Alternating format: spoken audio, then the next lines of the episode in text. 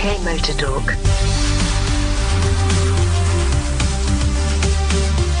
The Goodwood Festival of Speed 2018. A look back at the Festival of Speed 2012. And in the uh, comfort of the Drivers Club, at least it's warm, dry, and the food's good in here. And I'm talking to Karun Chandhok, who um, here again, I think this is your third visit Yep. to Goodwood. You seem to be enjoying it again. Well, what's not to enjoy? um, you know, the, you know some of the greatest cars from our sport, the great some of the greatest drivers from our sport, and uh, huge fan turnout as usual. And uh, I've got something nice to play up, in, you know, going up the hill with. So. Um, ah, it's just it's just a great weekend. I, I I said to Lord March last night at the ball that you know he's got my guarantee that I'll be back every year to, uh, as long as I can walk. You know, uh, I love coming here. It's, a place where younger drivers like yourself meet their heroes, and, and the younger drivers meeting the more mature drivers and getting their signatures, and it's a, it's a place of heroes. Well, this uh, this year is quite special because obviously it's the first year Alain Prost is here, and he was my childhood hero. And um, I mean, I've met Alain a few times in the past, and um, so but it's always a pleasure to, to be in his company. And uh, I got to spend some time with him yesterday, um, in the daytime and at night. And again, you know, it's so funny. You go in the locker room and um, you get changed, and I, you know, Stirling Moss is in there, and Derek Bell, and uh, Jackie Stewart, and all these people that, as you say, you, you grow up watching on television, thinking, "Wow, these guys are my heroes," you know. And uh, you have to appreciate the history of the sport because it is, it is one with a huge history. It is a very unique sport, and I think. Uh, you know, I mean, the car I'm driving up the hill, the Jaguar XJR12 um, Group C car from Le Mans, again, very iconic Silk Cut Jag, as most people, all the fans will know. Um, you know, it's just one of those iconic cars, but th- there are so many of them here this weekend. It's, uh, I mean, my phone is full of pictures from this weekend. I've been running around like a, you know, like a kid in a candy store. There's a lot of smoke ahead of us on the start line. It's, it's like tunnel vision looking down towards the start line through the trees before that first big, big sweeping right hand. It's very tricky because the camber runs away from you. Here we go. Launching towards the line now. Just a briefest warm up of the tyres. And this was, must be one of the most iconic spots in, uh, in Britain for motorsport just underneath the start tower. We're next car off. Just pulling up to the line and imminently Ray will be launching. I'm going to hold on to this with both hands. Launch control fully engaged. And go. Here we go. Black and white checkered flags. Absolutely unbelievable right around the trees into the first right hander. Very, very hard right. It's tricky. It falls away from you. Lots of grandstands on the left. Lots of people on the right. Here we go into the second right hander. The house hoves into view. Coming up towards the bridge. Goodwood Festival Speed emblazoned on it into the left-hander, past the F1 paddock. Very, very hard on the brakes. Very tricky. Not into the barrels, fortunately. Right-hander. Ray's really working this wheel. Up through Pheasantry, up towards the wall. The wall directly in front of us now. Hard right. Hard left. Very, very close in there. Another right-hander, and then we're heading up the hill for the finish line. Top speed, can't be sure, probably around 140, 150. Under the finish line now. Nick, we talked yesterday about the fact that you weren't going to try for the hill record where the weather's against you anyway, but you're obviously enjoying the experience of being back in this car that they've restored for you. Yeah, I enjoyed it very much. Also, yesterday was was nice, and uh, as it is with us uh, racing drivers, if you give us a car, it's difficult to go go slow. But as you still see here, I only have wet tires on the car, and I don't think we even have slicks, so it will not be possible to go uh, really quick. But uh, anyway, I'll try my best. Well, I'm told by one of the team bosses they even run wets in the dry here because you can make more smoke with wets apparently than you can with dries. I don't want to make smoke. I want to go quick. Which in the nature of what you do is how you earn your living. You know, the guys are all really competitive, aren't they? Yeah, well, I mean, most of the other guys do burnout and smoke, which is great. But uh, maybe it's good that uh, one or two others show show a bit of a variation.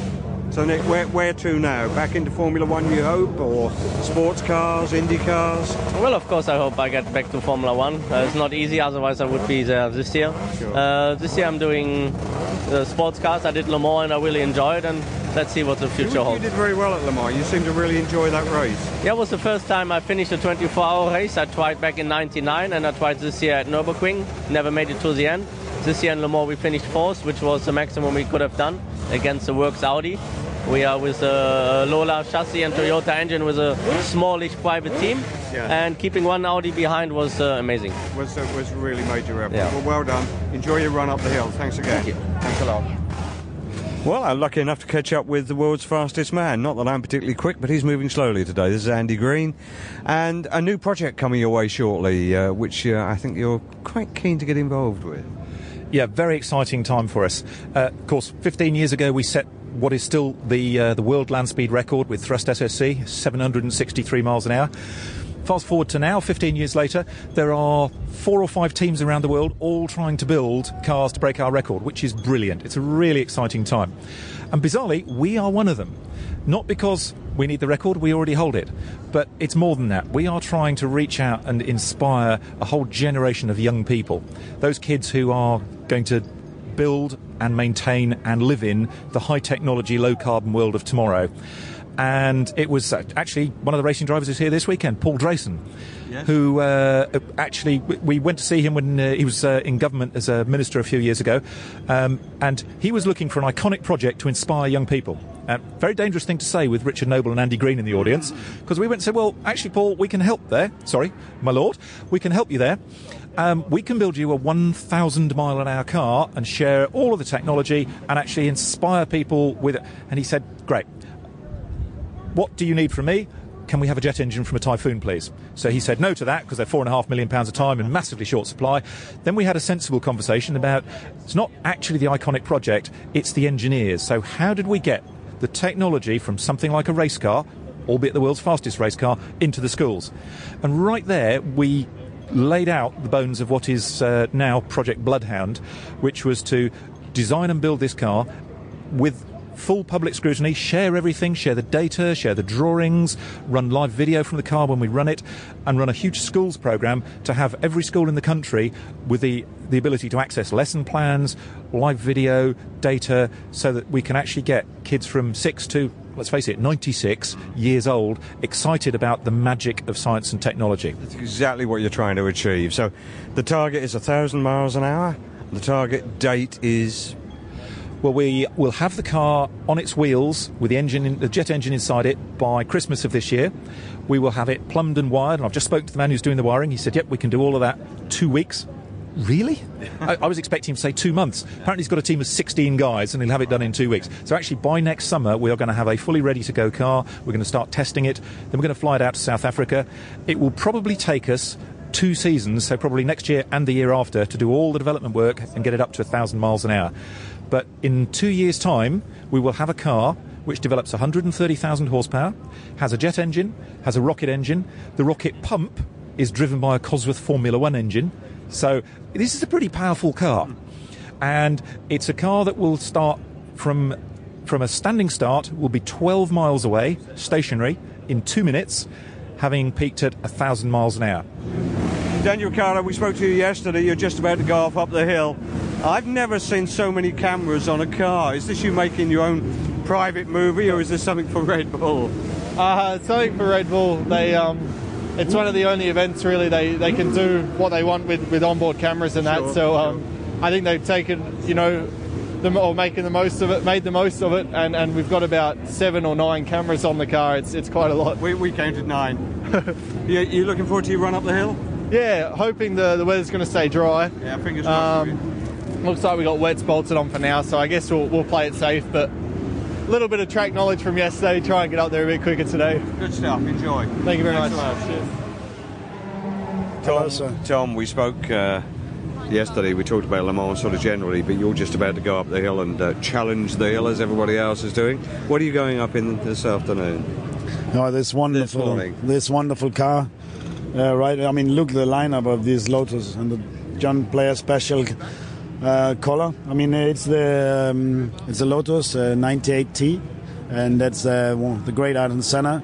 Uh, won a few races back in 1986 with this car, and it's it's a great privilege to drive the car. It's uh, from that area where you can say the the F1, the engines were out of control. Yeah. Uh, the most powerful area of F1. So Turbo Madness years. the Turbo Madness years, and um, it's very nice to experience it um, and try to feel a little bit how they, they felt, how Ayrton felt back in those days when I was when I was a junior in karting and dreaming with big eyes um, for uh, these kind of cars. Was he a hero of yours?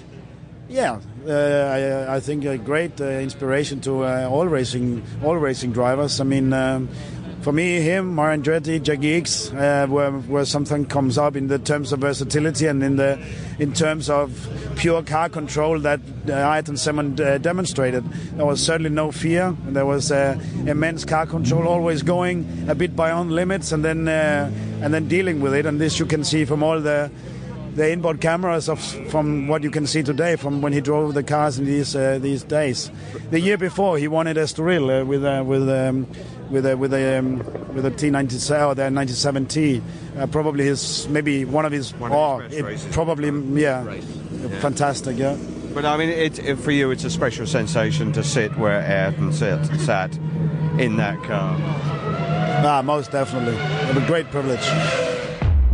UK Motor Talk. The Goodwood Festival of Speed 2018.